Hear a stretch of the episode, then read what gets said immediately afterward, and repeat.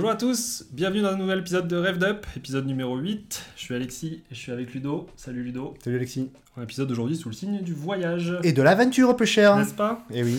Et oui, parce qu'il y a quelques semaines de ça, que vous ne nous avez pas vus, on a fait un petit road trip il y a 2 semaines. Et puis ça nous a donné des idées. Ouais, on a fait quelque chose comme 1200 bornes à peu près. Ouais, on est parti de Toulouse, descendu par l'Ariège, dans les routes des Corbières, c'était assez sympa. Ouais. Qui n'est pas des routes forcément trop motardes, hein. Enfin en tout cas on n'entend pas trop parler, mais qui étaient vraiment génial. On est passé dans des coins paumés, mais alors des routes incroyables. Clairement sous-côté, donc tant mieux pour nous parce qu'on n'a pas trop été emmerdés sur la route. Ouais. On a eu de la place, et ça c'est important quand on est en moto, si on veut enrouler un petit peu et mettre un peu de rythme. Et pourtant c'était le week-end de l'ascension, ouais. Et franchement on était vraiment au calme, donc très cool. Première étape, donc descendu vers les Corbières, ensuite Côte Vermeille, donc Argelès, Collioure, etc. On est descendu jusqu'en Espagne. Ouais. Grosse déception l'Espagne. Bah disons que ouais, dès qu'on sort des reliefs, c'est très vite chiant, très vite plat. Ouais. Et malgré les tracés suggérés par l'incroyable appli Calimoto. Non, mais je crois que t'as pas trop le choix en fait. Hein, ouais. Quand tu veux, en gros, les liaisons en Espagne, c'est beaucoup de routes droites, passer dans des villages fantômes un peu déprimants. Donc j'avoue que c'est pas la partie qu'on a préférée le plus. Et après, on est remonté en Andorre. Et alors là, en Andorre, on a eu droit à la neige. Ouais. C'était quand même golden. Franchement, on a eu toutes les configurations possibles et ça, c'était super intéressant. Ça a permis déjà de voir un petit peu comment se comportait la moto, comment nous on se comportait. Ouais. Ouais, et puis changer vraiment de décor et d'air, c'est tonifiant, vivifiant. C'est un peu la remarque qu'on se faisait, c'est que finalement on a fait quoi ? On a fait 1000 bornes dans le week-end, enfin un peu plus 1100 je crois, et tous les jours on a changé complètement d'environnement. Mm. Et donc finalement ça nous fait dire que c'est pas forcément hyper nécessaire de traverser l'Europe pour se dépayser. Là, ouais. Final, surtout qu'il y a eu toutes les météos, donc on a eu chaud, froid, humide, sec, mer, montagne, neige. Autoroute chiante, enfin vraiment, ouais. Et rocade pour finir, voilà. Sur la Garonne comme dirait l'autre. Exactement. Donc on a pu voir un peu de tout et justement d'où l'idée de ce podcast d'aujourd'hui, donc sur le road trip et surtout sur un top 5 en deuxième partie, donc top 5 ou top 7 d'ailleurs, ouais. Moto road trip. Mais du coup, avant d'aborder notre sujet road trip de la semaine, on va parler un peu des quelques essais qu'on a fait depuis la dernière fois, puisque là, ça fait deux interviews qu'on enchaîne, donc on n'a pas l'occasion de trop débriefer des essais qu'on a fait. On a essayé des trucs sympas, Ludo. Ouais, on a essayé notamment avec la 1290, c'est la nouvelle, la Super Duke, ouais, de 2023. Verdict unanime, c'est débile. C'est débile. Mais on en veut une. On en veut une. C'est vraiment, c'est une arme de guerre. Ça a quand même de quoi s'amuser sur route. C'est vrai que moi j'avais peur que ce soit vraiment inexploitable sur des portions, on va dire, à limitation de vitesse plus que, ouais. Plus que prohibitive. Mais non, honnêtement, c'est quand même déjà largement rigolo. Certes, on n'a pas passé la seconde, enfin plutôt la troisième.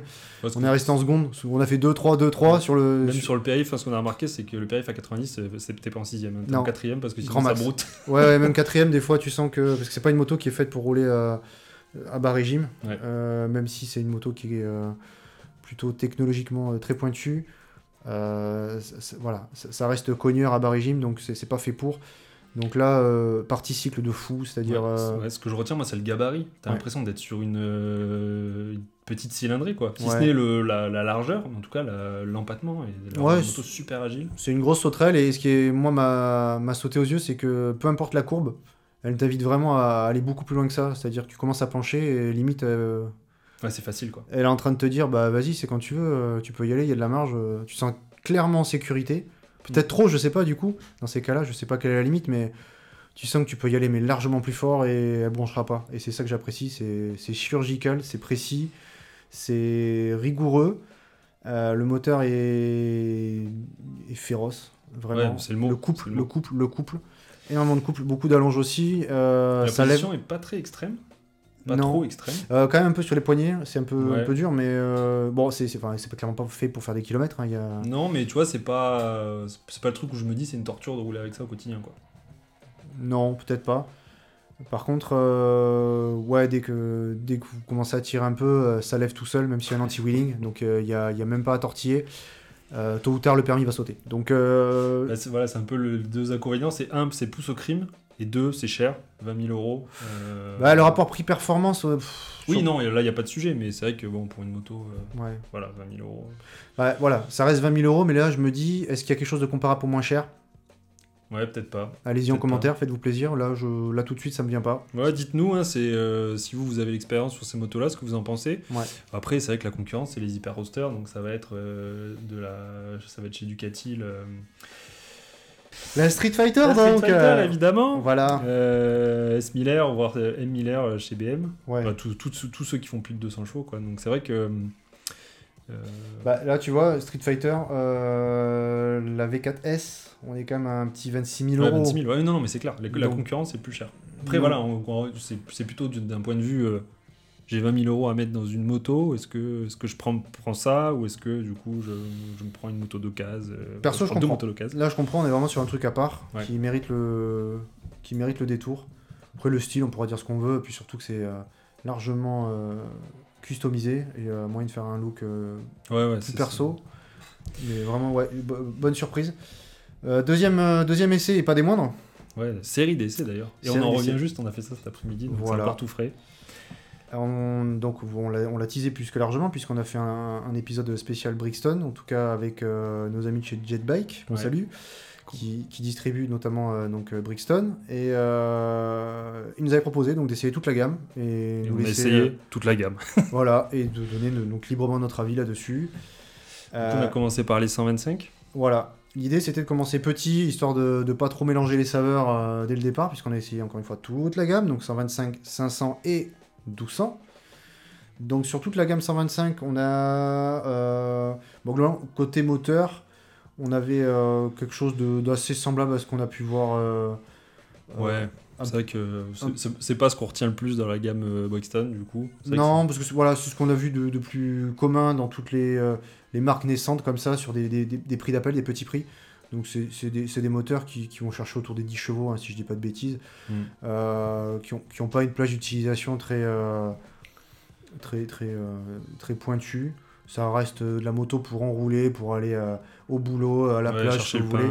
Voilà, il n'y a pas de perf, même pour une 125, attention, parce qu'on entend bien que ça n'est qu'une 125, mais on a quand même essayé, notamment chez Rieju, Aprilia, Honda et Yamaha.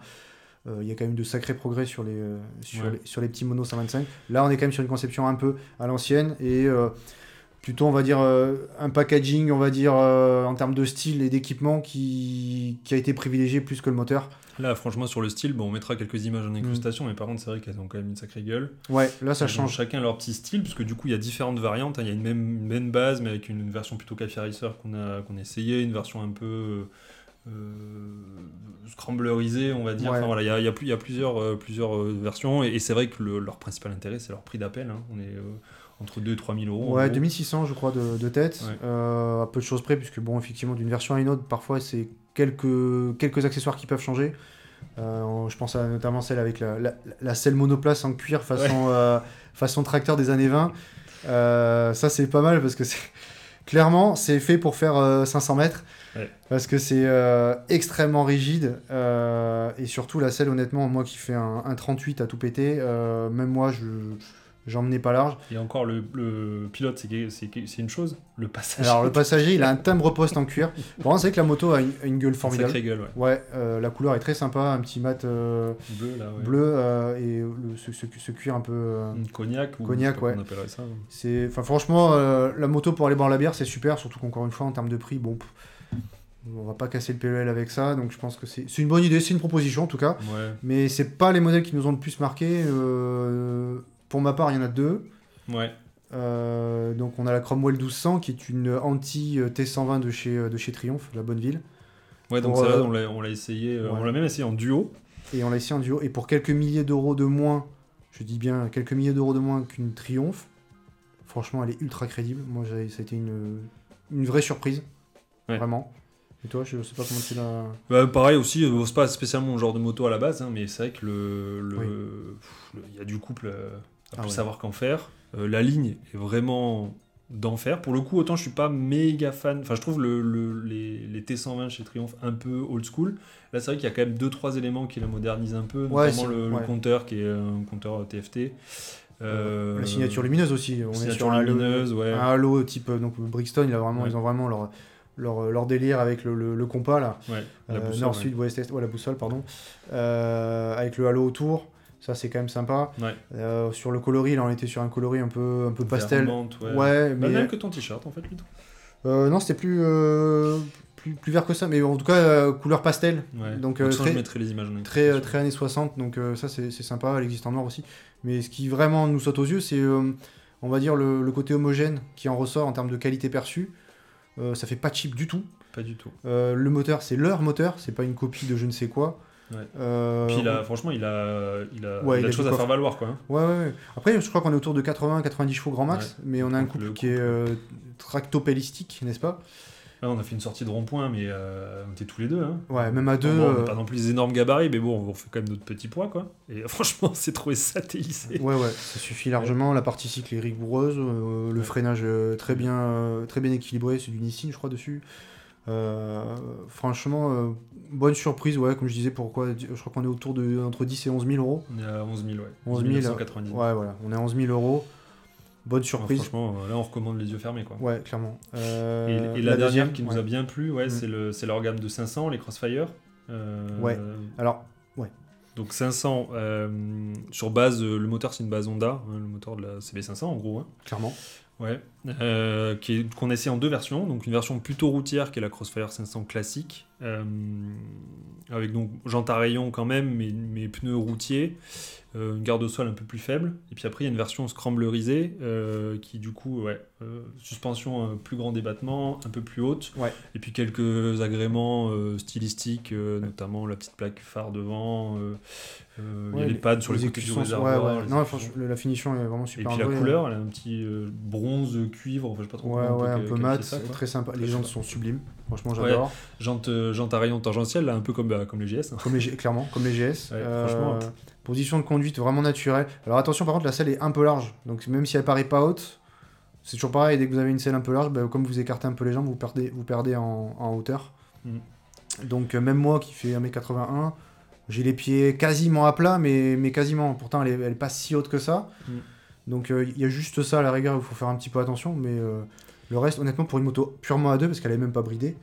Non, c'est A2 natif, ça fait 46 chevaux, je crois, 47 chevaux. Enfin, en gros, il n'y a pas de bridage, et franchement, ça tourne super rond, ça vibre pas. Bon, c'est vrai qu'on reconnaît un peu les Honda. Origines Honda, hein, clairement. Mais moi, ça m'a beaucoup rappelé la CLX chez CF Moto, dans le sens où tu montes dessus, c'est du naturel, quoi. Ouais. Et pour une moto de débutant, franchement, s'il y en a parmi vous qui sont A2 et qui cherchent leur première moto, à la fois côté positionnement prix, c'est plutôt cool, parce qu'en gros, entre 6 et 7 000 euros, je sais plus exactement combien on est, mais bon, elle est placée au niveau prix. Le look, franchement... Ah, j'en ai pas vu une comme ça. Ouais, non, comparable tout ce qui existe, en fait, dans cette catégorie-là. Hein. Ouais. Et puis, comportement moteur. Alors, c'est pas un foudre de guerre, c'est-à-dire que dès qu'on lui met un peu des tours... Bon, ça reste 47 chauds, ouais. Mais je veux dire, moi, c'est une moto que je pourrais très bien emmener en road trip, justement, parce que pour avoir fait 1000 bornes sur une Transalp qui n'a que quelques poneys de plus, on voit pas la différence. Donc c'est pour un débutant, comme on le disait, voire même pour quelqu'un qui a juste pas envie de se prendre la tête, pour rouler à 80 ou 110 ou 130, voilà. Quoi, 130 là-dessus, bon, je pense que ça va pas être du bonheur, mais il y a pas de protection, donc voilà. Non, mais ça suffit. Dans tous les cas, ça suffit. Le rapport qualité-prix-prestation, ça suffit. Et il y a vraiment un look à part, du débat. Le pot a un son vraiment sympa pour l'Euro 5. Ça pareil, ça fait toujours des accessoires en moins, parce qu'il y a quand même des crash bars, il y a tout ça, ce qu'on disait, le compteur TFT. Donc voilà, on n'a pas besoin de remettre à la poche, et ça suffit, quoi. Ouais. Merci pour ça, parce que franchement, ça faisait longtemps qu'on attendait vraiment des propositions. Ouais, c'est rafraîchissant, hein, comme gamme. C'est vrai que ça mérite à être connu, parce que du coup, aujourd'hui, ils sont dans un petit déficit d'image. Brixton, tout le monde ne connaît pas forcément, mais franchement, allez essayer si jamais vous avez un distributeur près de chez vous, ou que si vous êtes sur Toulouse, allez chez Dietbike. L'accueil est super, et puis ouais, ils ont été adorables. Franchement, ils ont vraiment laissé la main, justement, là-dessus, en disant « Faites-vous votre propre avis ». Voilà ce que nous on a constaté, voilà ce que vous pouvez faire, et on a tout testé, donc Brixton maintenant ça y est, je pense qu'on peut dire qu'on connaît. Hein. Ouais, c'est clair, en tout cas on remercie David et Amandine chez Jetbike, et puis vous allez retrouver tout ça dans les jours qui arrivent, en short, sur tous nos réseaux, que ce soit sur YouTube ou sur Insta, sur TikTok, on va les poster au fur et à mesure, on a fait quelques petites vidéos, on a pas mal de plans.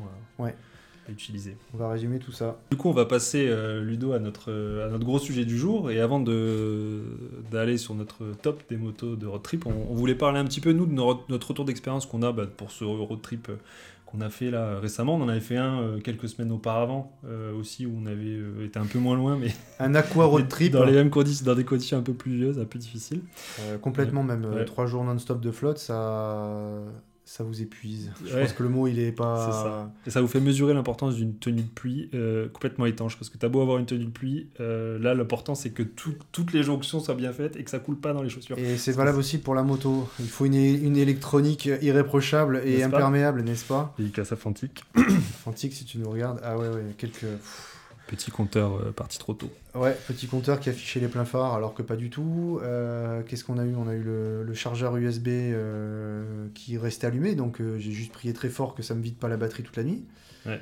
Ce genre de... Honnêtement, ça reste des détails, c'est pas grand-chose. Mais... Ouais, on s'en est plutôt bien sorti. Oui. Mais en tout cas, ouais, voilà, on s'est dit, on va pour ceux qui préparent des road trips pour la saison, là, parce qu'on commence vraiment à rentrer dans le dur de la saison, on s'est dit qu'on allait nous donner nos quelques... Alors, sans forcément être... se prétendre être des baroudeurs de l'extrême ou des rois du road trip, mais c'est vrai que voilà, on en a fait un ou deux dernièrement et que il y a quelques trucs qu'on se garde en mémoire, et notamment sur la partie itinéraire, et on l'a vu là quand on est descendu en Espagne, en fait, pour ce qui est de la distance à parcourir. Alors en gros, c'est comment calibrer les étapes, parce que là c'est vraiment au sens large du terme. Une étape, ça doit être efficace en termes de rayon d'action, mais surtout ça doit rester du plaisir, et ça paraît évident comme ça mais ça ne l'est pas, parce que parfois on se sent soit pousser des ailes en disant allez on peut pousser plus loin, voire des fois on a un peu la flemme et finalement on n'a pas avancé. Et nous on a remarqué qu'il y avait quand même un nombre de kilomètres relativement précis sur lequel notre seuil de tolérance peut basculer. Alors en gros, ça se situe aux alentours des 200 bornes, quoi. On va dire entre 200 et 250. Même si on a fait parfois quasiment 2 fois plus. Mais, ouais, mais justement, on l'a 2 fois moins. On l'a un peu subi. Et en fait, ce qui se passe, c'est que partir sur 200 bornes, ça peut sembler court sur une journée, parce que c'est vrai que des fois, tu vas rouler une après-midi, tu vas faire 300 bornes dans l'après-midi. Alors attention, sur la ligne droite, oui, ouais. Mais sur des sinueux, 200 bornes, c'est 200 bornes. 200 bornes, ce qui est important en road trip, c'est aussi de se laisser le temps de pouvoir improviser, entre guillemets, de pouvoir s'arrêter manger 2 heures, si on a envie de s'arrêter manger 2 heures, et de pas de se mettre de contraintes inutiles où en fait, on regarde sa montre, il est 16h, on dit putain, il nous reste encore 100 bornes à faire, il faut qu'on accélère, etc. Ouais, ça tourne pas en voyage organisé. Ouais. En mode TGV, quoi. Et c'est vrai que c'est difficile parce qu'on a à la fois le road trip en lui-même, on a besoin de faire sa boucle, quoi. Et des fois, 200 km, c'est pas beaucoup. Donc en fait, on aurait tendance à vouloir faire plus pour avoir plus de choses. Mais en fait, ce qui est clair pour nous, c'est que dépasser cette limite-là, en fait, on arrive le soir, on est cassé, on arrive tard, on profite pas des soirées. Et donc c'est vrai qu'on l'a fait une fois là sur un trajet, le trajet où on est descendu des Corbières jusqu'en Espagne, où en fait on a mis les 3 quarts de la journée pour arriver jusqu'aux Pyrénées, et puis après on a dû faire les Pyrénées jusqu'à notre destination en Espagne. On est parti à 18h, quoi, et donc on arrivait il était 23h, ouais, 22h30, 23h, ouais, on arrivait, on était rincé dans les deux sens du terme, puisqu'on a pris la petite saucée qui va bien en passage. Mais alors en fait, ce qui fatigue dans un road trip, et moi ça je l'ai appris via une vidéo sur internet qui n'avait rien à voir avec la moto, c'est un kiné qui disait que en fait il n'y a pas de mauvaise posture, ça n'existe pas. Ce qui fatigue le corps humain, c'est de rester figé sur une posture. Le corps humain, il a besoin de bouger pour que les muscles justement puissent travailler, et surtout soit se reposer, soit justement entrer en action. Et c'est vrai que sur les trajets les plus sinueux, c'est pas là où je me suis senti fatigué. Par contre, les portions d'autopista, ouais. Mais quel enfer, ouais. C'est-à-dire le cul vissé sur le siège, sur la selle plutôt, même si elle est rembourrée, franchement, tu t'as mal, tu souffres. Ouais. Parce que tu bouges pas. Et donc, d'où l'importance de faire des pauses, mais quand tu fais des pauses, tu perds du temps, et si t'as trop de bornes à faire, ça marche pas. Donc voilà, pour nous, c'est un peu ce qu'on va viser maintenant, hein, c'est en gros entre 200 et 250 bornes max. Et en fait, si tu faisais la réflexion de Ludo, c'est très juste, c'est en gros, c'est un plein, quoi.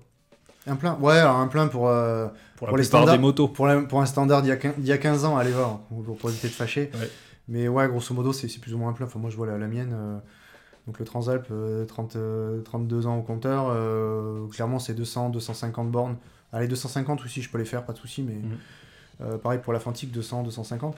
Mais 200 bornes avec du sinueux, parce que j'insiste là-dessus, sur un trajet choisi, donc on parlait de Calimoto, donc l'application qui... Et on va y venir, justement. Voilà, on va y venir. Sur du sinueux, l'air de rien, on se préserve aussi, parce que non seulement on a beaucoup de plaisir, donc on n'a pas le temps de s'ennuyer, et surtout, comme je le disais, le corps a le temps de bouger. et donc de se reposer bizarrement. Ah ouais. Bon voilà, c'est notre premier enseignement. Le deuxième, en effet, tu viens de mentionner Calimoto, Ludo, c'est un peu la façon dont nous on prépare nos itinéraires. En fait, Calimoto a cette fonction qui est quand même pratique, c'est de permettre de faire des trajets qui sont sinueux, même en version gratuite. Donc nous on l'utilise plutôt en version web, parce que la version sur l'application mobile du coup permet pas de faire ce trajet, ou en tout cas c'est pas facile.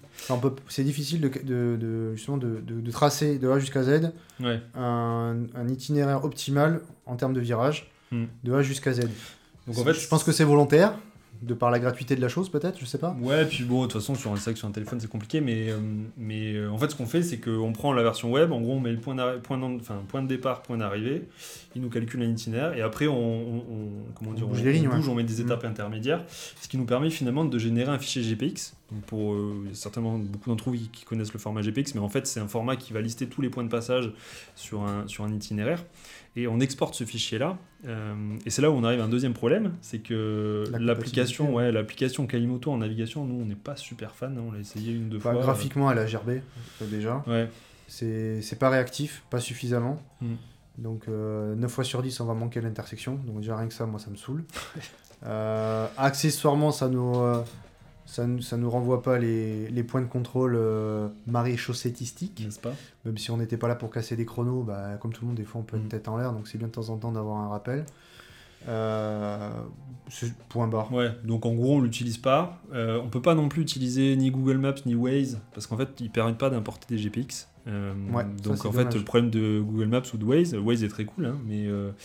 il va t'emmener à ton point d'arrivée en évitant éventuellement l'autoroute, mais en tout cas, il ne te permettra pas de passer par un itinéraire précis. Pas au plus faible. Voilà, c'est ça. Donc, on s'est retrouvé un peu avec ce problème de dire qu'est-ce qu'on fait de ce GPX finalement ?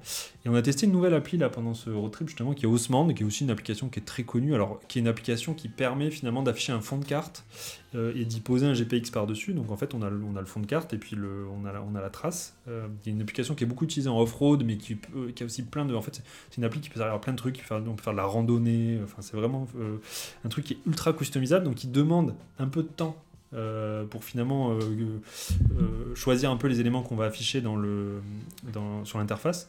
Mais par contre, une fois que c'est fait, et nous, le fonctionnement qui nous a le mieux convenu, c'est en gros, on affiche le fond de carte, on a notre point de localisation, et puis en fait, on se dirige comme sur une carte, finalement, sans forcément avoir trop les instructions de navigation, mais bon, le tracé, finalement, est assez facile à suivre. Et ça permet finalement, quand on se gourde de route ou des fois quand on prend un raccourci, de ne pas avoir le truc qui recalcule et qui des fois part un peu dans tous les sens. On peut retrouver sa trace tranquillement en dézoomant un peu sur la carte, donc ça c'est plutôt pratique. Et le gros point pratique aussi, c'est quand on se retrouve en Andorre où toutes les datas sont surfacturées hors forfait, ouais. Là vous pouvez télécharger en avance les maps. Et éviter de vous taper, donc comme je le disais, le hors forfait qui va bien. Ouais, le hors forfait qui fait mal. Ouais, qui fait mal, on en a fait l'expérience. Heureusement qu'il m'a prévenu, parce qu'en fait, j'étais tranquillement en train de mater une vidéo de farine de blé. Voilà, ça a été farine de hors forfait, hein, concrètement. Et ouais, voilà. Parce que les datas sont maintenant, entre guillemets, gratuites dans toute l'Europe, mais sauf dans certains territoires, notamment l'Andorre, où les opérateurs le font payer encore au prix typique. Et donc finalement on a fait tout le travail avec ça. Moi je vois deux limites. La première, c'est que alors il y a une version payante d'Osmand qui est franchement pas chère, parce que c'est un abonnement à 3€ par mois, donc, et qu'on peut prendre juste pour un mois. Donc moi c'est ce que j'ai fait. Ça permet deux choses. Ça permet de télécharger plus de... je crois qu'on est limité à 5 cartes différentes en ligne en version gratuite. Donc c'est-à-dire qu'on télécharge des régions. Donc si on traverse plus de 5 régions, ça peut être problématique entre guillemets.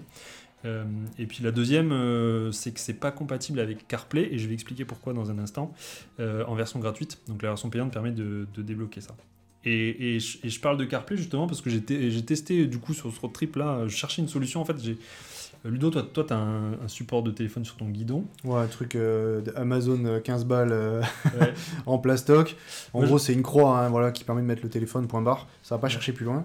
Moi, j'avoue que j'ai toujours cette crainte. En fait, pareil, ça, vous le savez certainement, mais les vibrations de ces supports de téléphone, finalement, pour les téléphones qui ont des objectifs stabilisés, en fait, font un peu... travailler les micromoteurs qui stabilisent en gros l'objectif dans le téléphone, et en fait ça peut endommager définitivement l'appareil photo du téléphone, et quand on voit le prix des téléphones, moi j'avoue que ça me stresse un peu, donc chercher une solution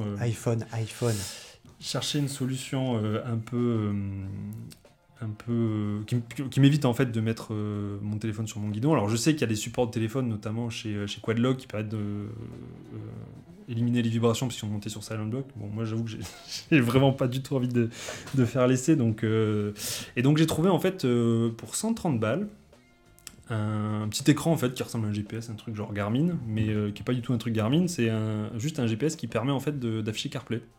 Et je suis tombé là-dessus parce que j'ai vu une pub Instagram. Alors c'est un truc qui est distribué par je sais pas combien de dropshippers qui vous vendent ça à 250 balles. En fait, ils font juste que les commander en Chine et vous les envoyez. Okay. Vous allez sur AliExpress, il est à 130 balles, c'est exactement le même. Donc je mettrai le lien dans la description de la vidéo pour ceux qui nous suivent sur YouTube. Et en fait, tout simplement, c'est un truc qui se connecte en Wi-Fi au téléphone, qui affiche l'interface CarPlay, donc un écran tactile qui permet d'avoir sa navigation, sa musique, etc. Qui a plutôt bien fonctionné. C'était un peu compliqué au début. Je sais pas pourquoi les premiers jours, il y avait pas mal de déconnexions, notamment à chaque fois qu'on coupait et qu'on rallumait la moto. Puis après, ça s'est mis à marcher le deuxième, troisième jour, là. Puis finalement, après, c'était plutôt efficace, donc c'est pas une solution forcément pour tout le monde, déjà parce qu'il faut avoir de quoi, faut peut-être en trail, je pense qu'il faut vraiment avoir de quoi accrocher le téléphone sur une bulle ou sur un support quelconque, mais ouais, plutôt efficace, donc voilà, pareil, si vous voulez regarder, je mettrai les liens dans la vidéo. Ensuite, on a parlé de bagagerie aussi. Parce que c'est vrai que voilà, l'idée de ce sujet-là, c'était de vous dire quels sont les paramètres à prendre en compte pour le road trip. Il y en a qui paraissent être anodins, qui tombent sous le sens, mais en fonction du tracé que vous aurez choisi, de la moto que vous avez, ça peut rebattre les cartes. Et c'est vrai que, donc on parlait justement de cet aspect qui paraît anodin. Donc le GPS, tout le monde a un téléphone, tout le monde peut mettre 15 balles dans un support. Ben, certes, mon support il est bien pour 15 balles, sauf que quand vous mangez 2 jours de flotte, a plus le téléphone. Donc c'est réglé, donc d'où l'idée de ton système CarPlay à 130 balles sur AliExpress. Qui est, en plus parfaitement étanche, ça c'est un truc que j'ai pas dit aussi, qui est vraiment, je pense que tu peux limite le plonger dans la flotte. Parce que ras-le-bol de s'arrêter toutes les, comme le premier road trip qu'on a fait ensemble, où je m'arrêtais sans arrêt pour leur mettre le téléphone dans la poche de peur qu'ils meurent. Donc ça c'est une très bonne chose. Ensuite il y a, comme on disait, tout ce qui est bagagerie. Alors il y en a qui partent en road trip avec leur maison, et puis il y a les raisonnables. Ou ceux qui n'ont pas le choix. Et ceux qui n'ont pas le choix. Et nous, on a fait ce qu'on a pu. C'était un peu un intermédiaire. Ouais, intermédiaire, mais finalement, justement, parce qu'on a été bien calmé par le premier road trip, on avait pris une sauce monumentale, donc forcément, au niveau des changes, on a été très vite limité. Donc là, forcément, envie de compenser un peu, à se dire cette fois, on ne sera plus à voir. Ouais, puis on partait pour 4 jours, donc bon, ça demande quand même un peu de. Et qu'il y a eu pas mal d'orages et d'ondées passagères, donc il faut pouvoir jongler. Donc perso, j'ai opté pour un kit de valise souple. Qu'on trouve à peu près à 50 balles sur le bon coin, ni plus ni moins. Toi tu les as eu d'occasion, Ludo, tes valises. En fait c'est mon père qui me les a filées, mais je les ai retrouvées justement pour préparer le sujet sur le bon coin, un type qui vend exactement les mêmes. Je pense qu'on fera peut-être une petite incrustation. Ouais. Mais, 50 balles sur le bon coin, vous avez un truc étanche, relativement solide. Bon, ils ont mangé, ça a pas bongé. Ça s'installe assez facilement avec un système de scratch et de clip. Donc vous mettez ça autour de soit un écarteur de valise. Donc l'écarteur, c'est une structure métallique. Ouais, c'est deux petites languettes de fer comme ça sur le côté. En fait, ils appellent ça un écarteur de cavalière, je crois. Sacoche cavalière, ouais. Ça coûte rien, je crois que c'est 30 ou 50 euros, je sais plus. Contrairement à un support valise qui, là, coûte une blinde parce que c'est justement prévu pour soit du JV, soit du Shad, soit du qu'on appelle ça, du Lone Rider et compagnie, ouais. Là. Sur du gros système de bagagerie, donc là non, là c'est juste vous ne prenez pas, vous prendre là, si vous voulez pas vous prendre la tête, vous prenez un écarteur de valise, vous prenez ces sacoches là, il y a largement la place, c'est étanche, et ça fait le café, ça fait le taf, hein. ouais ça fait le taf. Ouais, donc Ludo, toi c'est plutôt valise souple là pour ce trip là. T'avais aussi un top case sur le Transalp. Ouais, alors ça pareil, autant je trouve ça à gerber en termes de style, surtout dans la vie de tous les jours. Autant là, additionner à 2 valises, ça choque pas du tout, au contraire. Et surtout, si vous avez besoin de partir acheter du pain ou quoi, que vous êtes garé au milieu de la ciudad, là c'est quand même un petit peu plus sécure qu'une paire de valoches en tissu. Un coup de cutter, c'est fini. Hein. Ouais.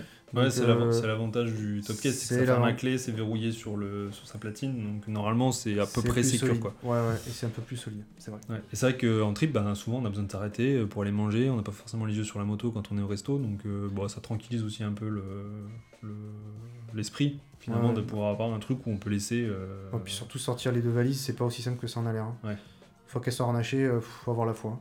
Ouais, ouais. Ça, plus le poids. Donc top case, bon, ça a aussi un coût. Hein. Bon, toi, le tien, ça va, tu l'as vu avec la moto? J'ai vu avec la moto, ouais. Le truc, il a hors l'âge de la moto. Après, c'est pareil, ce genre de choses. Sauf vous l'achetez en neuf, je sais pas, ça va coûter, j'en sais rien, peut-être 100-150 euros peut-être. Bah, je pense que ça dépend où tu les prends, mais si tu veux du Gili, truc comme ça, t'es vite dans les 300-400 balles. Ouais, et puis selon le litrage, parce que moi c'est un tout petit, c'est un 25 litres, il y en a, ils font 3 fois cette capacité-là.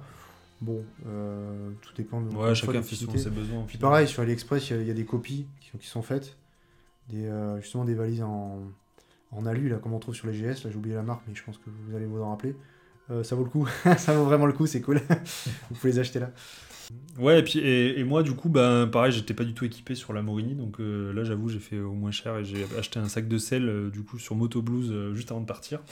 Un sac de 30 litres qui sont les sacs étanches qui se roulent là, qui est relativement pratique, même si globalement pour l'arrimer c'est un peu chiant, donc on a un petit sujet avec Ludo. Moi je suis plutôt adepte des sangles, Ludo plutôt adepte des tendeurs, donc voilà. En tout cas moi j'étais pas adepte de la patience. Donc ouais, ce qui est un peu chiant ça c'est ce côté arrimage, bon, même si au final t'as un peu la même chose avec les valises, hein, parce que le soir il faut les enlever de la moto et les remonter le lendemain. Ouais, alors après, bizarrement, quand t'as chopé le coup de main, ça va beaucoup plus vite. Hein. Ouais. Je sais pas si t'as remarqué, j'ai fini par vite trouver le pli. Puis moi, par contre, j'ai pas semé mon pactage. Oui, bah alors c'est pas le sac. Le problème, c'est pas le sac, c'est le. Du coup, juste avant de partir, on s'est aperçu qu'on y a un camping où on allait. On pensait que on avait loué une tente aménagée entre guillemets. Et on pensait que la literie était fournie. On a dû prendre des sacs de couchage au dernier moment. Et donc du coup, ouais, j'ai sanglé mon sac de couchage sur mon sac de sel, chose qui a été globalement pendant tout le trajet, sauf le moment où Ludo a voulu nous emmener en off-road et sur un chemin un peu qui a un peu secoué, on va dire. Et donc là, en effet, mon sac de couchage s'est fait la malle. Donc Ludo prétend que avec des tendeurs, ça n'aurait pas arrivé. De par l'élasticité de la chose. Je suis plus que circonspect, mais néanmoins. J'ai trouvé, parce que du coup j'ai un peu instigé la question, j'ai trouvé une marque qui fait des attaches justement spécialement pour les sacs de sel, qui s'appelle Rockstrap, je mettrai le lien aussi en description. Et en fait c'est un mix des deux, c'est-à-dire que c'est une sangle, où il y a une partie élastique un peu comme un tendeur, et donc tu as à la fois ce côté élastique et à la fois ce côté où tu peux régler la longueur de la sangle à la dimension exacte de ton sac en fait. Ouais, donc je pense que la solution elle est peut-être là, donc pour le prochain je vais regarder, bon enfin c'est pas donné entre guillemets, je crois que c'est 30 balles la paire de sangles. Dans les équipements à pas oublier, on a parlé tout à l'heure de la tenue de pluie, alors il y a tenue de pluie et tenue de pluie, c'est-à-dire que on est partis tous les deux avec des pantalons de touring qui sont donnés pour être étanches entre guillemets. Oui, c'est étanche, sauf en cas d'énorme averse où ça finit toujours par traverser. C'est la durée en fait qui fait l'étanchéité réelle du vêtement. Une saucée, comme on connaît sur un trajet boulot, on s'en fout honnêtement, ça dure 10 minutes. Ça n'importe quel matos, peu importe le prix, peut faire le taf. Par contre, quand vous faites un road trip, que vous tapez une demi-journée, voire une journée complète de pluie non-stop, croyez-moi que si vous n'avez pas du matériel pointu, et ça passe. On dit pointu, mais en réalité, la solution, c'est juste l'équipement. Ah oui, remarque, oui. C'est la tenue de pluie à 30 balles sur Amazon, façon K-way, où vraiment, t'as l'air d'un con, on va pas se mentir. Mais, le sac poubelle. Ce qui est hyper important, notamment, c'est le fait que ça fasse bien la jonction entre pantalon et chaussures. Ouais. Parce que moi, j'avais une tenue qui était bien étanche, mais qui, du coup, une fois qu'on a les jambes repliées sur la moto, libère un petit espace entre le pantalon et la chaussure. Et là, ça fait cascade directement dans la chaussure. Et là, c'est l'enfer, parce que du coup, ça finit en aquarium dans les chaussures. Et alors là, il n'y a rien de plus désagréable. Donc, la petite tenue de pluie, dans laquelle on a l'air d'un con, mais qu'on met tranquillement dans le fond du sac en cas de besoin, franchement, indispensable. Bah, pour le coup, ouais, je disais 30 balles sur Amazon, acheté la veille. J'ai vraiment un coup de bol, parce que sur les magasins de moto, je trouve rarement en dessous du double, en termes de prix. Et pas forcément plus joli, loin de là. Donc ouais, puis clairement c'est pas le but, hein. De toute façon c'est le truc que tu gardes que pendant le... Non mais bon, si on peut avoir les deux, pourquoi pas, mais ouais. Là clairement j'ai bien compris qu'il fallait faire un parti pris. Moi je regarde pas du tout, pour 30 balles ça a très bien fait le boulot, j'ai pas eu de soucis avec la jonction chaussure. Alors c'est vrai que souvent ils ont tendance à faire un peu court au niveau des longueurs de l'entrejambe, ils partent sur un standard, je sais pas d'où le sort ce standard, mais vous fassiez du S, du M ou du L, en vrai ça change rien en termes de longueur de jambe. Bon, moi j'ai eu de la chance, pour moi c'était trop court, mais en vrai ça a pas coulé dedans, donc je sais pas pourquoi, mais en tout cas ça a fait le taf. Ouais. Bon, voilà, c'est un peu le point à surveiller sur la tenue de pluie. Et même si votre équipement est étanche, prenez une tenue de pluie en plus. Franchement, ça prend pas de place et ça mange vraiment pas de pain. Et des fois, on est content de l'avoir. La partie kit d'entretien aussi. Et là, c'est un peu lié à une anecdote qu'on a eue pendant le road trip. Bon, évidemment, comme on enchaîne souvent les kilomètres, il est nécessaire de pouvoir regresser sa chaîne à minima une fois pendant le road trip. Donc toi, Ludo, t'avais pris une petite bombe là de graisse. Ouais, que j'ai trouvé chez Lidl. Putain, moi, je suis vraiment c'est mon petit esprit gilet jaune, ça. Efficace et pas cher. J'ai trouvé ça à Lidl. Petite bombe de graisse au lithium. Alors apparemment, c'est pas forcément prévu pour les chaînes de moto. Mais il se trouve que j'avais eu le tuyau par un pote avec qui je faisais du off-road, qui avait trouvé ça, je ne sais plus par quel biais, et qui me disait que ça tenait bien justement sur des conditions un peu plus compliquées que du trajet urbain. Très franchement, on en a pour son argent, mais point barre. Hein. C'est pas plus efficace que la graisse de chêne classique qu'on trouve chez Motul et autres... En tout cas, lithium ou pas, c'est clair que c'est bien d'en avoir une. Dès qu'il pleut, c'est mort en fait, parce que ça chauffe et donc ça se lie à la flotte et ça finit sur la route. Donc derrière, faut recommencer et on a vu apparaître les points de rouille assez rapidement. Donc n'hésitez pas, prenez-en, vous en aurez toujours besoin. D'autant que les 500 bornes, vous l'aurez compris, on les a largement éclatées. Donc c'est la durée minimale sur laquelle il faut commencer à remettre de la graisse. Ouais. Petite trousse à outils aussi, oui. Ça mange pas de pain, et d'autant que les motos récentes sont de moins en moins bien équipées à ce niveau-là. Et nous, on a fait une découverte pendant le trajet, c'est-à-dire que je pense qu'on a ouvert pour la première fois la caisse à outils du Transalp. Alors c'était la minute Indiana Jones, je me suis senti tel... Je pense qu'on a respiré de l'air de 1990. J'ai ouvert le petit compartiment qui n'a pas dû voir la lumière depuis 32 ans. J'ai sorti un sac complètement éclaté avec des outils d'époque. Et vraiment, là, j'étais dans mon moment archéologie. Bon, certes, c'est sympa, de la part d'Honda, mais honnêtement, il n'y avait pas de quoi non plus... Ouais. Ça dispense pas de faire une petite trousse à outils avec un cliquet, une pince, trois tournevis. Moi, j'ai pris la petite tournevis avec plusieurs embouts qui font cliquer, d'ailleurs. Pareil, la petite pompe Xiaomi, ça peut être pas mal si vous en avez une. Ça coûte 30 balles, je crois. Ça se met sur... Il y a une petite batterie intégrée. Pour gonfler ses pneus de temps à autre, ça suffit. Ça prend pas de place, surtout.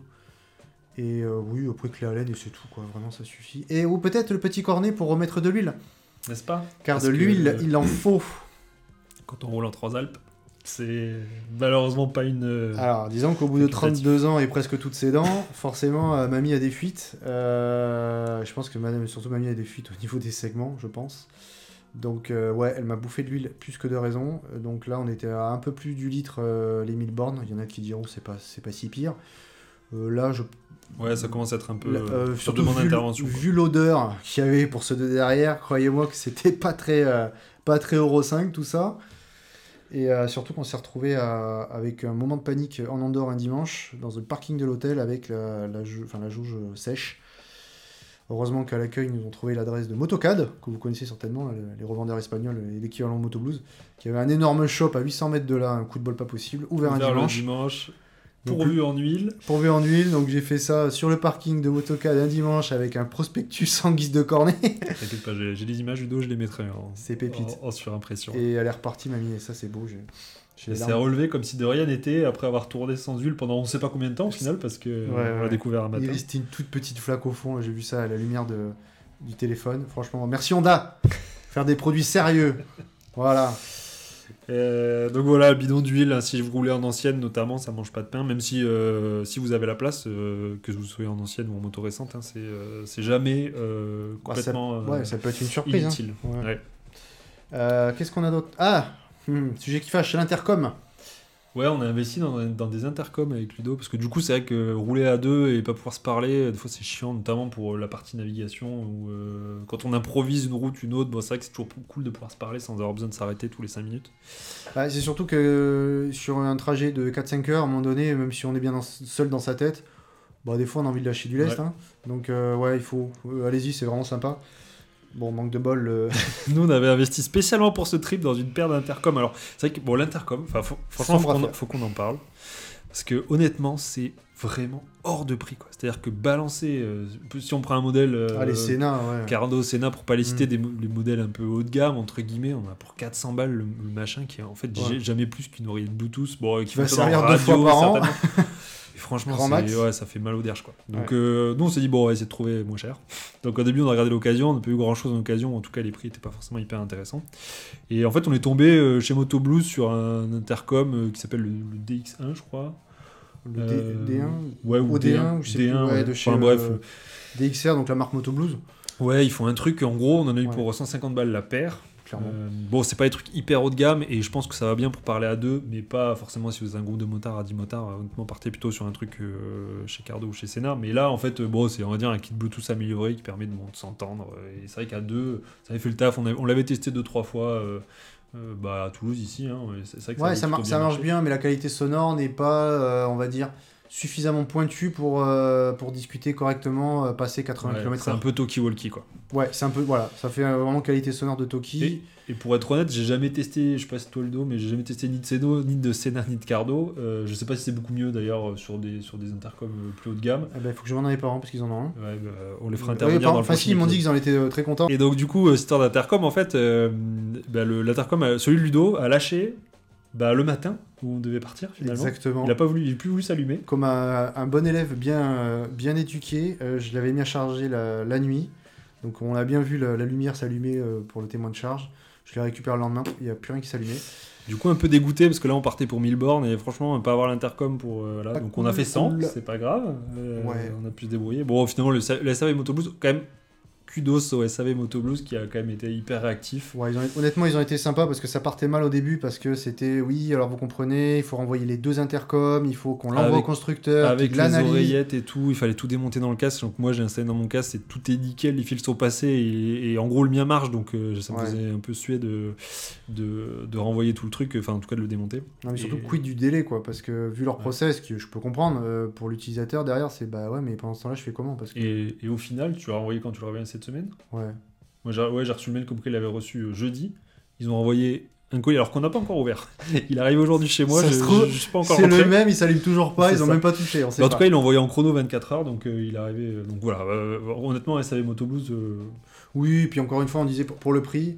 Oui. On savait qu'on prenait pas un truc. Non. Puis globalement, les avis sont quand même très très favorables par rapport à ça, parce que je pense que les gens ont quand même compris qu'on n'est pas non plus sur du Dolby Surround True HD DTMX. Honnêtement, ça suffit pour discuter. Si on veut mieux, on met plus cher, ça c'est universel. Ouais. Et bon, j'avoue que franchement, moi, psychologiquement, mettre 400 balles dans un kit Bluetooth, ça me fait mal au cœur. Ouais, non. C'est pas gilet jaune. S'il y a des gens dans l'assemblée là qui veulent ubériser le secteur des intercoms, franchement, faites-le, parce que je n'arrive pas à comprendre pourquoi ça vaut aussi cher. Mais bon, ce sera un débat pour une autre émission. Oui. La portée aussi, hein, parce qu'on ne va pas se mentir, par rapport aux 500 mètres annoncés, je crois. Ouais, ça c'est sûr. En plus, c'est 500 mètres théoriques dans un environnement totalement dégagé. Donc, pour le coup, dès qu'il y a un virage. C'est ça. Oui, mais le problème, c'est que ça a fait scandale, notamment dans l'automobile il n'y a pas longtemps, où on disait l'autonomie annoncée par le constructeur n'a rien à voir avec la réalité. Enfin, on découvrait la Lune. Parce que, ils n'utilisaient pas des conditions réelles. Ouais, ouais. Là, je suis désolé, ils devraient faire pareil et dire c'est pas 500 mètres, pas du tout. Honnêtement, je crois que si on passait les 150 mètres, ça commençait déjà. Si. Quand il y avait du dévers et des virages. Je suis désolé. Mais c'est du Bluetooth. Donc en fait, effectivement, dès que tu te vois plus, ça marche plus. En fait, parce que du coup, les ondes sont quand t'as un virage en montagne, par exemple, les ondes sont coupées par la montagne. Mais en vrai, quand t'es en ligne droite, je pense 200-300 mètres, max, ça allait. Max. Non, franchement, ça passait. Parce que quand on était à 4 motos, que j'étais devant et que toi t'étais tout au fond, on était à plus de 150 mètres. Et franchement, ça a fonctionné. Mais par contre, c'est vrai que c'est pas incroyable, quoi. Alors après, les autres marques ont des technologies de radiofréquence qui sont apparemment beaucoup plus de portée. Là, ils parlent de kilomètres. À voir. Franchement, j'ai pas testé, mais bon, là, c'est sûr que là, nous, ce qu'on a, c'est juste un kit Bluetooth amélioré, quoi. Donc, ok, donc ça, c'était la petite partie sur nos retour d'expérience, ou en tout cas les conseils qu'on peut donner pour préparer un road trip. On va peut-être passer à notre top des motos, qui est quand même la raison pour laquelle on est là, Ludo, à la base. Tu veux faire un petit disclaimer peut-être ? Alors, petit disclaimer pour tous ceux qui vont sauter au plafond, parce que forcément, notre moto est toujours la meilleure et la plus pertinente pour partir en voyage ? Je vous réponds tout de suite, oui, il n'y a pas de souci, vous pouvez partir avec ce que vous voulez pour faire un road trip. Maintenant, quand on décortique un petit peu le sujet, il y a quand même plein de paramètres qui rentrent en compte, que ce soit en termes de confort, en termes de trajet, de type de machine. Eh bien, derrière, il y a des choix à faire. Et on s'aperçoit que c'est pas si évident et que justement, les constructeurs se sont pas emmerdés pour rien à créer plein de motos différentes. Et donc, certaines se prêtent plus à tel ou tel road trip. Donc, le classement qu'on va vous donner, en tout cas le top qu'il va vous donner, il n'engage que nous. Et oui, on veut pas des problèmes. Enfin, c'est pas qu'on veut pas de problème, mais d'ailleurs, si vous avez des motos que vous estimez qui méritent de rentrer dans ce top, bah, vous les mettez en commentaire sur YouTube. Oui. Et puis, nous, on viendra en débattre avec joie. Oui. Et puis, les gens de la commu aussi, n'est-ce pas ? Oui. On va peut-être commencer, Ludo, et je vais te laisser la parole sur, en gros, qu'est-ce qui fait une bonne moto de road trip, on va dire, dans les caractéristiques générales. Est-ce qu'on peut dire, est-ce qu'on peut se mettre d'accord sur des choses qui font qu'une moto est bonne pour le road trip ? Alors, je ne pense pas qu'il y ait de bonnes ou de mauvaises motos. Je pense que c'est avant tout des rencontres, des gens qui nous ont tendu la main à un moment où... Alors, une bonne moto, c'est plusieurs paramètres. Déjà, en termes de sécurité, on va commencer par la base. Moi, pour avoir fait donc, le road trip avec une Transalp de 32 ans, je peux vous dire qu'il y a eu quand même quelques limites qui m'ont fait un petit peu froid dans le dos dans certains cas, notamment en termes de freinage. L'ABS, c'est pas un luxe, c'est non seulement un confort mais une nécessité. Ouais, en plus, c'est devenu obligatoire, c'est qu'il y a une raison. Quoi. Voilà, et en tant qu'essayeur YouTube et avec plus de 200 motos au compteur, je peux vous dire sans mesquinerie ni mauvais esprit, c'est pas juste une question de talent. C'est une question de sécurité, donc ABS. Foncez, vraiment, prenez, si vous pouvez. En deuxième point que j'ai relevé, important, les pare-mains. Les pare-mains parce que selon l'endroit où vous allez avoir de l'altitude, vous allez avoir donc du changement de température, vous allez avoir des endroits où c'est venteux, où c'est pluvieux, voire les deux en même temps. Et les extrémités, on le sait tous, c'est ce qui prend le plus cher en termes d'isolation thermique. Et des pare-mains, c'est tout con, mais ça vous sauve bien, j'allais dire la vie. Enfin, c'est surtout que ça vous fatiguera beaucoup moins. Parce que des mains mouillées, ça fatigue. Ouais. Des mains froides, ça fatigue. On perd la sensation un petit peu, donc en termes de précision sur les changements de vitesse, voire freinage. Ouais, ça peut devenir dangereux en plus. Hein. Ben voilà, c'est pas que du luxe. C'est vraiment du confort, voire même de la sécurité, j'ose le dire. Il n'y a pas d'ambiguïté là-dessus. Autre critère pour faire un lien avec l'intercom dont on parlait ultérieurement, c'était la bulle. Oui, c'est moche, une bulle c'est dégueulasse, ça casse le style d'une moto, mais on en parle dans 1000 km. Moi je suis premier à dire que c'est moche. Et pour le coup, bah, avec l'intercom, on n'entendait rien passer 80-90 km/h. Et puis avec mon casque Adventure Explorer machin chouette, avec la petite casquette qui va bien, bah, à un moment donné il y a les cervicales qui trinquent. Et à la fin, on est épuisé, on a envie d'une chose, c'est d'arriver. Et c'est dommage parce qu'il suffit de ce petit truc pour tout changer. Ouais, ça peut pas être anecdotique comme ça, mais c'est vrai que sur la longueur, quand on enchaîne des journées, bon, finalement, la bulle, en vrai... Ouais, le style, des fois... Et une bulle suffisamment haute, quoi. Parce que moi, j'ai le problème, notamment sur la Morini, où j'ai encore la bulle d'origine, et en fait, elle doit faire genre 3 cm trop courte. Et en fait, c'est suffisant pour dévier le vent pile sur le haut de mon casque. Et en fait, c'est pire que mieux parce qu'en gros, ça crée des turbulences et du bruit dans le casque. Alors que finalement, il n'y aurait pas de bulle, peut-être que ce serait limite mieux, quoi. Donc, il faut vraiment une bulle adaptée aussi pour le voyage. C'est vrai que les bulles, les façons pare-brise, là, c'est pas facile. Après, pour tous les connaisseurs, il y a la petite pince. La petite pince avec le surbéquet. Ouais, mais franchement, peut-être que je vais tester ça. Ce n'est pas à mettre entre toutes les mains. Ouais. Mais ouais, non, on sous-estime l'importance des bulles. On parlait de la bagagerie aussi. Ouais, bon, on a traité un peu le sujet. Ouais, mais... la bagagerie, important. À calibrer en fonction du volume de ce que vous voulez amener. Repensez-y à 2 fois, en fait, 2 fois vos valises, parce que parfois, on a tendance à vouloir en prendre trop. Ouais, clairement. Faites aussi un bilan de vos expériences passées, parce que des fois, on s'aperçoit qu'il y a des choses qu'on a négligées, ou au contraire, des choses qu'on a surévaluées. Notamment en termes de change, parfois tu prends 2 pulls, 3 pulls, alors qu'en vrai... Ou trousse de toilette aussi, qui est typiquement le genre de truc qui prend vraiment de la place quand t'embarques la trousse de toilette à maman dans le sac, là. Ouais. Alors qu'une brosse à dents, un dentifrice, un gel douche, et voilà. Ouais, puis surtout, il y a toujours moyen de bricoler sur place, c'est pas un souci. Il vaut mieux voyager léger et confort, et surtout pour la moto, parce que la moto, moi, je peux vous dire, du haut de ses 50 chevaux et ses 200 et quelques kilos, moins il y en avait, mieux je me portais, et elle aussi. Hein, parce que quand on est en montagne, c'est vrai que... Ouais, ça lui fait mal aux dents. On a aussi le confort pur. Ouais. Ça, je pense que tu peux en parler parce que on a eu deux aspects assez différents, je pense. Toi, avec le côté moderne et moi avec le côté ancien. Ouais, c'est surtout la différence. Enfin, je sais pas si c'est le Transalp qui est une exception ou pas, mais en tout cas, t'as la salle, c'est un vrai canapé, quoi. Tu t'assois dedans, tu t'enfonces. Je tiens à préciser le propos. Vous vous rappelez du canapé de mamie qui est moche comme jamais, mais qui est profond comme un... que quand tu rentres dedans, tu peux jamais en sortir. Abyssal, c'est-à-dire tu t'assois dedans, tu peux jamais repartir de là. Là, c'est pareil, c'est vraiment trop mou. Donc, pour le coup, appréciable honnêtement, sur longue durée. Après, c'est sûr qu'en termes d'agilité, derrière, on y perd un petit peu, mais honnêtement, sur les bornes, j'étais content d'avoir mon vieux canapé d'il y a 32 ans. Ouais, alors que moi, du coup, sur la Morini, c'est vrai que la selle est tout de suite beaucoup plus ferme. Et c'est les standards actuels. Pour avoir essayé plein de motos, puisqu'on en essaye, les standards aujourd'hui, c'est la fermeté. Et c'est vrai que sur la longueur, ça fait un peu mal aux derches, quoi. Ça fait un peu mal aux derches. Alors il existe soit les selles, les Baxter et autres que vous connaissez. Après il y a pas mal de petits selliers, donc moi j'en connais personnellement des très bons, qui vont jouer justement sur les structures de base de la selle, dépioter un peu les revêtements et y ajouter des éléments de confort. Donc soit ne serait-ce qu'en changeant les mousses, en mettant des mousses de meilleure qualité, les Bultex et compagnie. Voilà, Bultex ou gel, ou des fois ils mélangent les technologies et surtout les revêtements derrière, ils vont jouer sur le côté Alcantara, le côté un peu plus plastique, Sky, etc. Donc vous gagnez en style, vous gagnez en confort et ça joue aussi sur les bornes. Il y a un truc qu'on n'a pas noté, je voulais le préciser, pour les plus fragiles d'entre nous en termes de lombaire. Les fragiles, on vous voit. Ouais, on vous voit mais on vous comprend parce que moi ça m'est arrivé. La petite ceinture de maintien lombaire. Pareil, ça vous en avez aussi chez Lidl, je crois que j'ai payé ça 5€. Vous le mettez, c'est un strap. Alors certes, du coup, ça fait un peu transpirer, forcément sur les kilomètres, mais ça vous maintient vraiment. Ça évite de vous tasser sur la selle et donc de vous massacrer le dos. Ouais. Et ça, je dis merci. Pour 5 balles, ça vous sauve la vie. J'ai dit oui. Et puis en dernier item, on avait mis le régulateur. Alors on n'est ni équipé, ni toi, ni moi. Mais c'est vrai que sur les longues routes d'Espagne, là... Franchement, j'en ai rêvé du régulateur. C'est pour ça qu'on les voit beaucoup sur les motos modernes aujourd'hui, justement orientées soit Power Cruiser ou GT Touring, etc. Maintenant, c'est équipé. C'est quand même très pratique. Ça évite les fourmis dans la main, parce que moi, j'en ai beaucoup, je sais pas toi, mais à un moment donné, quand tu fais ça, toutes les 50 bandes, parce que tu sens plus ton petit doigt pour commencer. Voilà. Tu perds en feeling, tu fatigues. C'est des éléments qui rajoutent à la fatigue, et donc fatigue égale danger. Bref, toujours la même...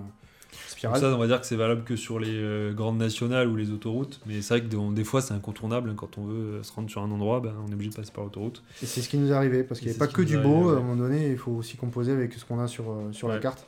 Et là j'avoue que franchement le petit régulateur, j'en ai rêvé. Ouais, ça fait plaisir. Il y avait aussi un point à prendre en compte, et on revient sur la petite anecdote qu'on a commencé tout à l'heure, c'est est-ce que sur le trajet ça va être de la route, ou est-ce qu'il y a une petite partie de off-road ou du chemin toujours, parce que ça c'est aussi un aspect à prendre en compte. Oui. Notamment toi Ludo qui est parti avec des pneus absolument pas adaptés à un road trip de 1200 ou 1100 bornes. En fait il faut savoir que cette Transalp qui est équipée donc de crash bar, etc. était équipée pour faire du trail vintage, quoi. Et donc dessus, j'ai décidé de mettre des TKC 80, donc qui sont, comme son nom l'indique, à 80% prévus off-road, donc une gomme plutôt tendre, c'est le moins qu'on puisse dire, et surtout avec des crampons bien prononcés. Des gros crampons, donc qui sont extrêmement bruyants à haute vitesse, avec un feeling un peu particulier dans les virages. Donc c'est pas, on va dire, la souplesse incarnée.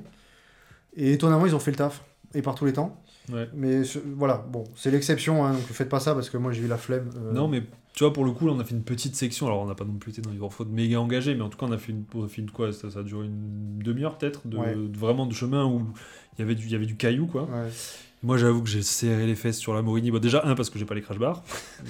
Deux, c'est les Pirelli Scorpion STR là, qui n'ont de off-road que le look, parce que du coup, c'est pas forcément le pneu qui va vous sauver la vie en off-road. Et franchement, j'ai vraiment serré les fesses, quoi. Donc finalement, si vous savez que vous allez faire du off-road, ça vaut peut-être le coup de partir sur un pneu un peu plus justement mixte comme le tien.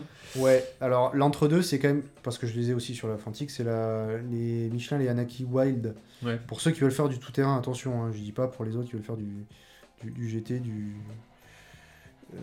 de la route principalement, qui sont, je trouve, relativement polyvalents pour de la route, même s'ils sont donnés pour du 50-50, je les crois vraiment, parce qu'ils sont un peu bruyants, mais ils sont quand même beaucoup moins extrêmes que les TKC80. Alors extrêmes, il y en a qui vont dire ouais, il y a les Mitas, il y a les machins, les bidules. Ouais, enfin 1200 bandes avec des TKC80, frère, tu pleures quoi. Donc ouais, mélanger un peu les deux. Et c'est vrai que là sur la portion caillouteuse, moi je suis allé plein faire dedans, rien à faire. Ça...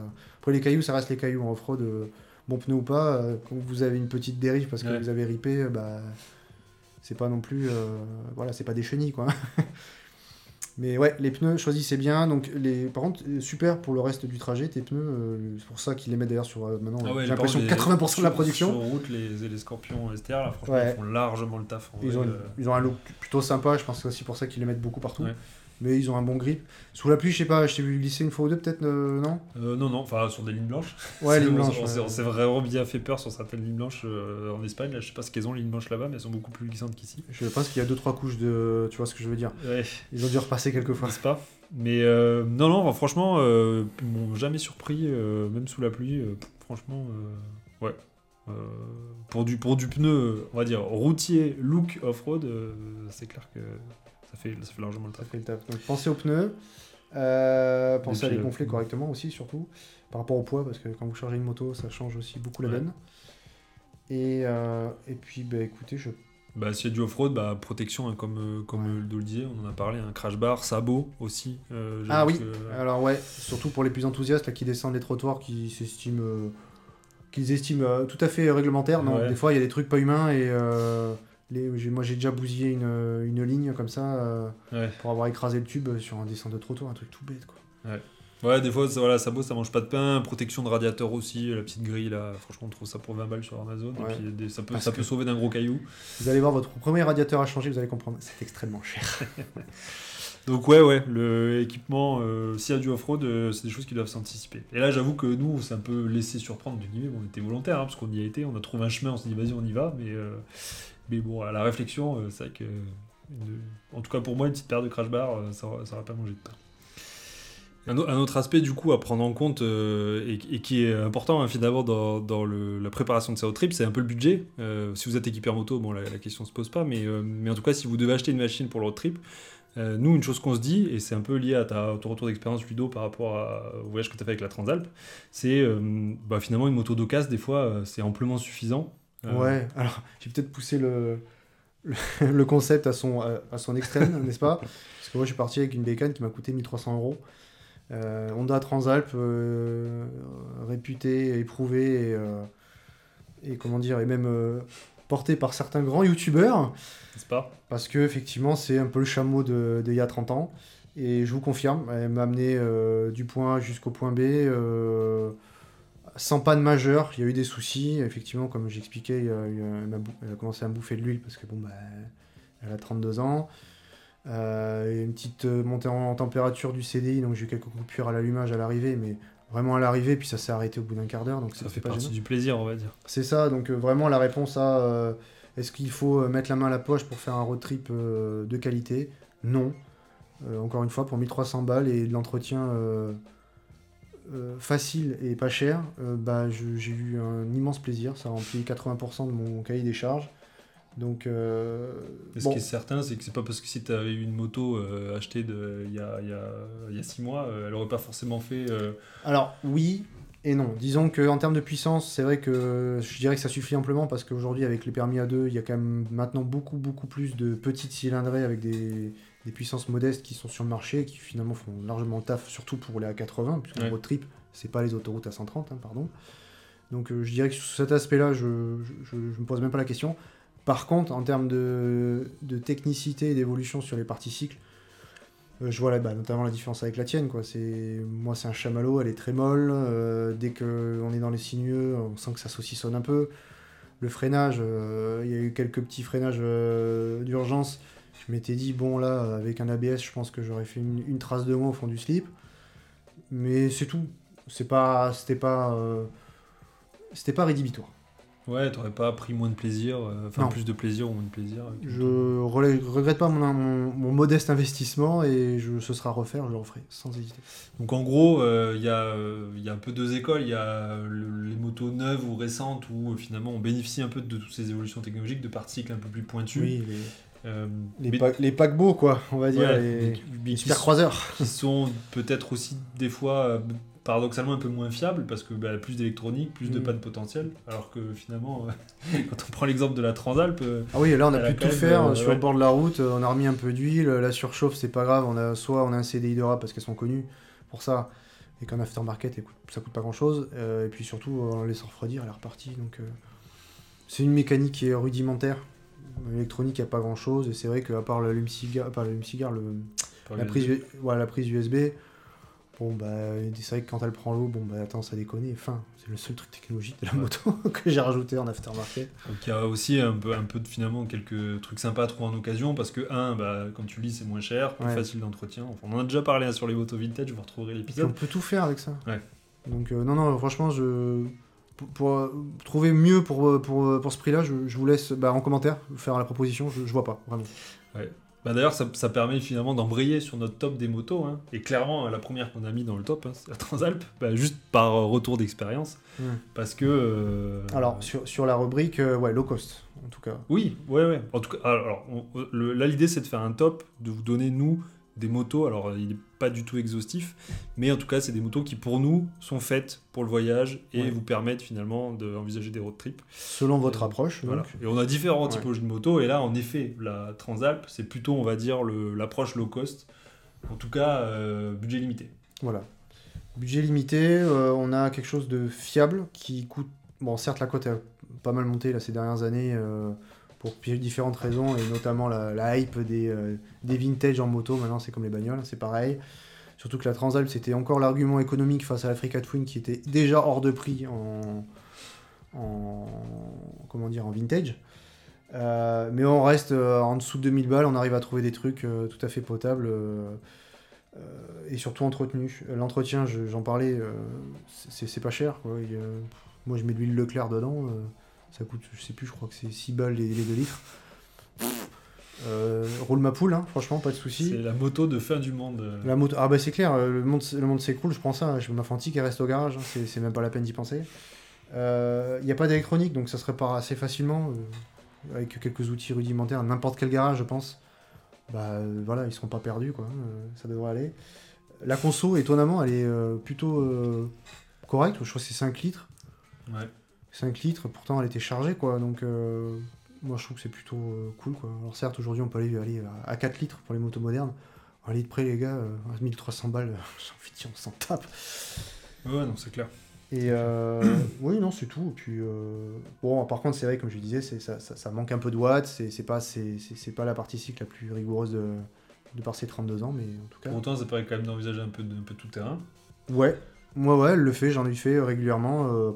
Ça encaisse sans trop broncher, donc voilà, Honda et ça repart, comme dirait l'autre. C'est ça, donc pour ceux qui ont un budget limité, franchement, la Transalp, tamponnée Revved Up. Ouais, il y a eu plein de versions, il y a eu 4 versions, il y a eu la 600, 650, 700 et 750 aujourd'hui, avec monodisque, avec double disque à l'avant, parce que c'est vrai que c'est un peu le défaut, c'est le freinage. Vous avez du choix, dans tous les cas. Mm. Pour continuer sur le retour d'expérience, moi j'ai mis aussi la X-Cape de chez Moto Morini, hein, parce que du coup vous l'avez compris, moi c'est la moto avec laquelle j'ai fait ce road trip, c'est un trail du coup moderne. Hein, parce que... Mais que t'avais acheté quand même pour ça à la base, ton idée de deuxième moto, c'était quand même... C'est ça. Ouais, parce que la première moto du coup c'est une Vitpilène 701, donc un truc qui n'est pas nécessairement fait pour faire beaucoup de route, qui a une position de conduite qui n'est pas forcément très adaptée au road trip là pour le coup, et un confort encore moins. Pas du tout. Et du coup j'avais pris, donc je cherchais un trail, au début d'un trail en occasion... semi-moderne, on va dire, chercher un truc de moins de 10 ans, on va dire, mais du coup, pareil, j'avais pas forcément trouvé chaussures à mon pied. Et là, finalement, Moto Morini, donc qui renaît sous pavillon chinois, on va dire, et qui nous sort un trail donc, qui s'appelle la X-Cape 650, qui est un trail mid-size, qui est basé sur une plateforme moteur Kawa, hein, c'est le 650 Kawa là, qu'on voit partout, qui est refait à toutes les sauces par les Chinois. Et franchement qui là a confirmé la bonne opinion que j'en avais jusqu'à présent, c'est-à-dire que c'est une moto qui a fait clairement le taf sur ses 1200 bornes,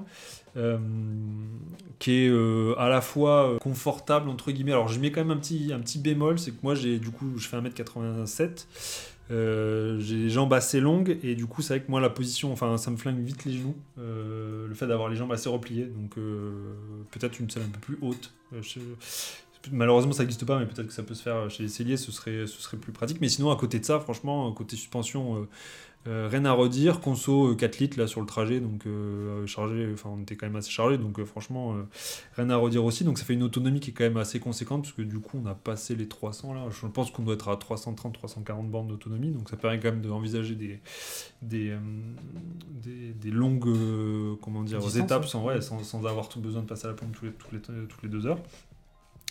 Non, puis les gens se sont. Alors, moi qui étais derrière, je te confirme que beaucoup de gens sont retournés dessus parce qu'elle a vraiment une sacrée gueule. Elle plaît bien. Enfin, moi, c'est aussi un des aspects qui m'avait séduit sur cette moto, c'est que vraiment côté look, ils ont fait un truc italien. Vraiment, ouais. Pour le coup, pas chinois du tout, italien.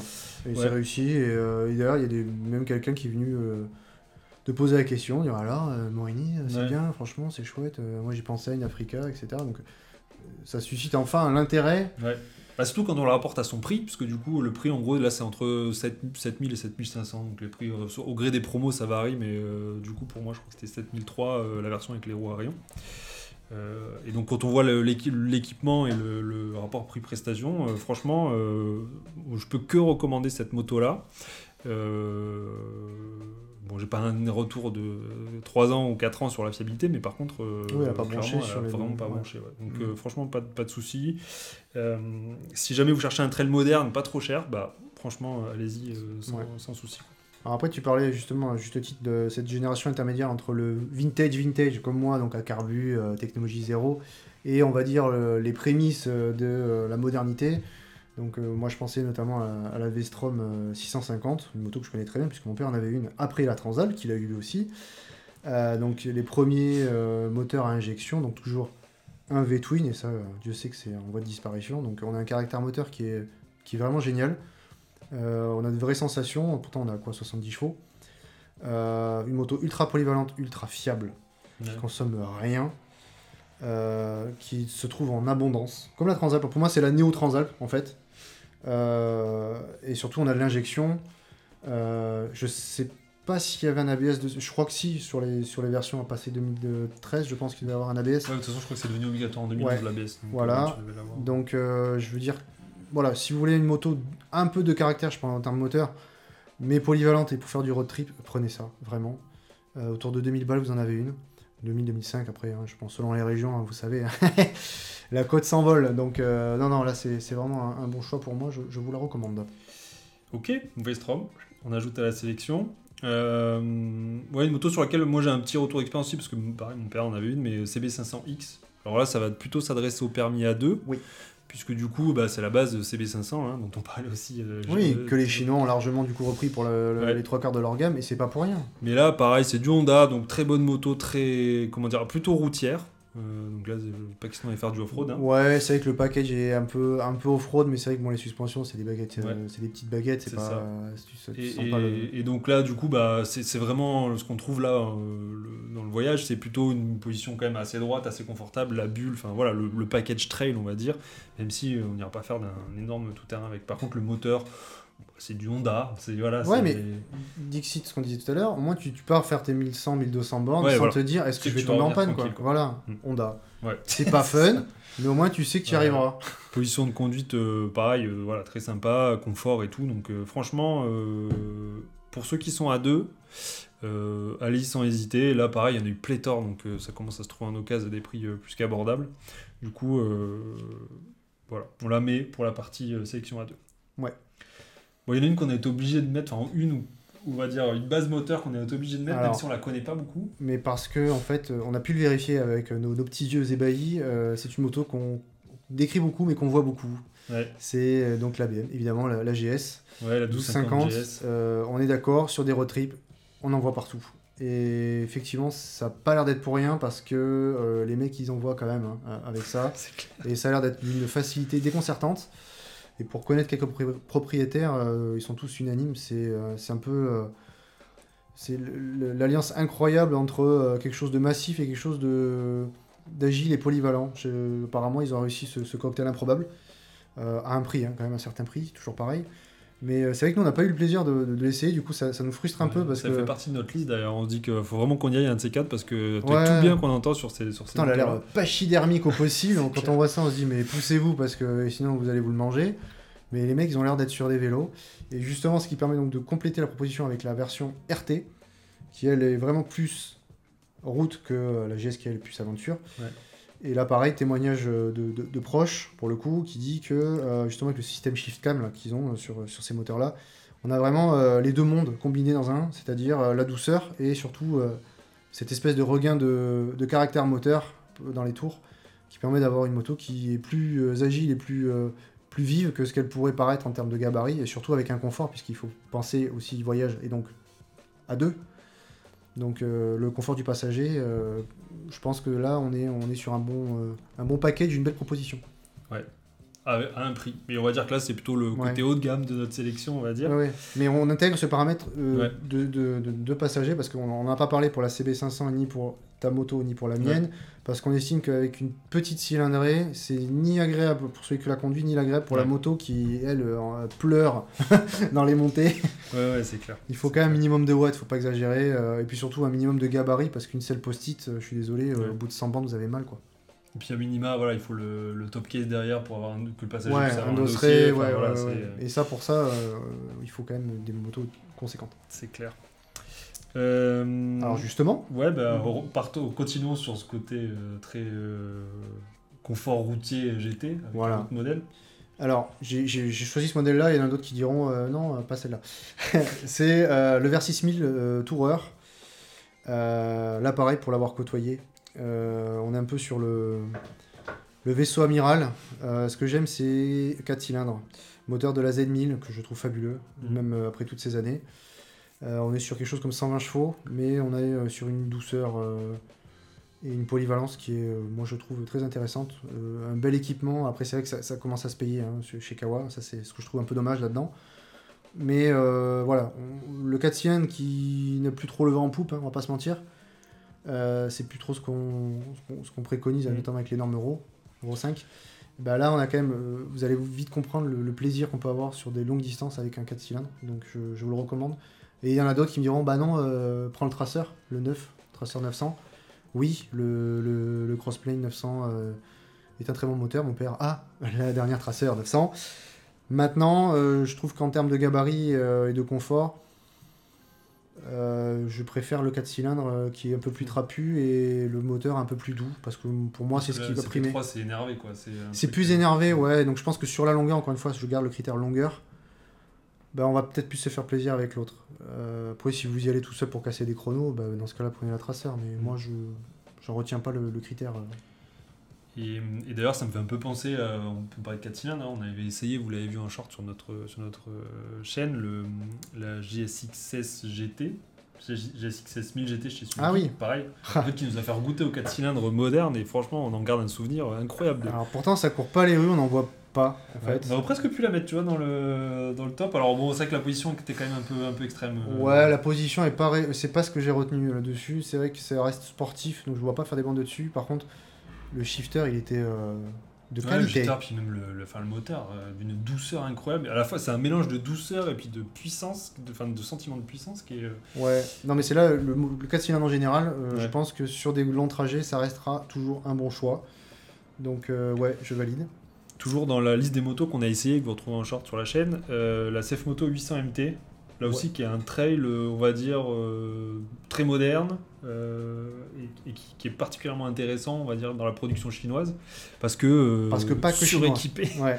Ouais, puis base moteur KTM de la 790. Ouais, qui est un excellent moteur, et on a pu la tester, je vous confirme qu'on a quelque chose de très vivant, de très bien optimisé. Qui nous fait oublier le gabarit de la moto, parce que c'est quand même pas non plus...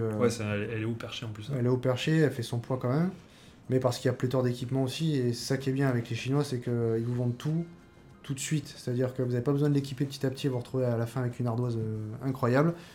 Là pour... alors bien, je vais dire une bêtise, j'ai peur. 11 000 11 005 ou 12 000, je crois. Eh ben, vous avez tout, vous avez les langues portées, siège chauffant, crash bar, machine à café, enfin elle fait tout, donc... Ouais, carrément, franchement, les yeux fermés, c'est vraiment une chouette moto. Ouais. Ça, c'est le choix malin. Et puis allez, on s'arrête là avec un dernier choix, ouais, le choix off-road. Ouais. Et là encore, on revient sur le côté, ok, vous faites le road trip et ouais, vous allez traverser des chemins un peu en off-road. Ouais, bah, puis il y en a qui veulent partir au Maroc, qui veulent... ouais.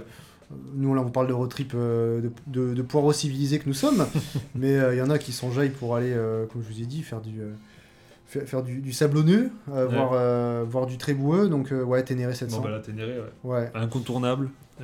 Alors, incontournable, mais c'est vrai qu'on a hésité à la mettre parce que, argument numéro 1, le confort, pour l'avoir essayé. On est quand même sur une selle typée au enduro, donc les selles carrées, là. Longiligne. Ouais, très longue et pas forcément hyper confortable. Et plutôt au perché, durée, donc c'est vrai que ça peut fatiguer assez vite. Alors après, comme je le disais précédemment dans l'échange, là, c'est la position de conduite qui va vous permettre de vous reposer. Donc si, sur une machine où vous bougez beaucoup, finalement, bah, les muscles vont travailler et se reposer à tour de rôle, donc vous allez beaucoup moins le subir. Donc c'est sûr, c'est pour faire de la ligne droite, ne la prenez pas, oubliez ce choix. Par contre, pour ceux qui veulent faire du joudi pour partir au Maroc ou quoi, mais prenez ça, mais direct, quoi. Ouais, bah voilà, elle réunit toutes les conditions de la baroudeuse, que ce soit le comportement moteur, partie génial, cycle, vraiment, pour avoir essayé, c'est... Ouais. Donc là, c'est plutôt le côté... un off-road validé. Voilà, road trip, aventure-aventure, quoi. Bon, ben voilà, ça conclut un peu notre petit top. J'espère que vous avez apprécié cet épisode. En tout cas, nous, on a pris beaucoup de plaisir à le faire, comme d'habitude. Oui. Je rappelle, hein, pour ceux qui nous écoutent en version audio, vous nous retrouvez également sur Youtube si vous voulez voir nos têtes et les illustrations vidéo de tout ce dont on a parlé aujourd'hui, et pour ceux qui nous regardent sur Youtube, vous nous retrouvez aussi si vous nous écoutez dans la voiture sur les plateformes audio, que ce soit Spotify, Apple Podcast, Google Podcast, etc. Vous nous retrouvez sur les réseaux sociaux, sur TikTok, sur Instagram pour nos micros essais et sur la place du marché, non pas du tout avec du coup des essais en moins d'une minute, des motos voilà, qu'on peut croiser au gré de nos pérégrinations. Et donc là, vous allez retrouver bah, toute la partie Brixton qui va arriver, là, parce qu'on a fait pas mal d'essais aujourd'hui. Et puis voilà, nous on se retrouve d'ici 15 jours. Et sur ce, bonne route. Ouais, à bientôt.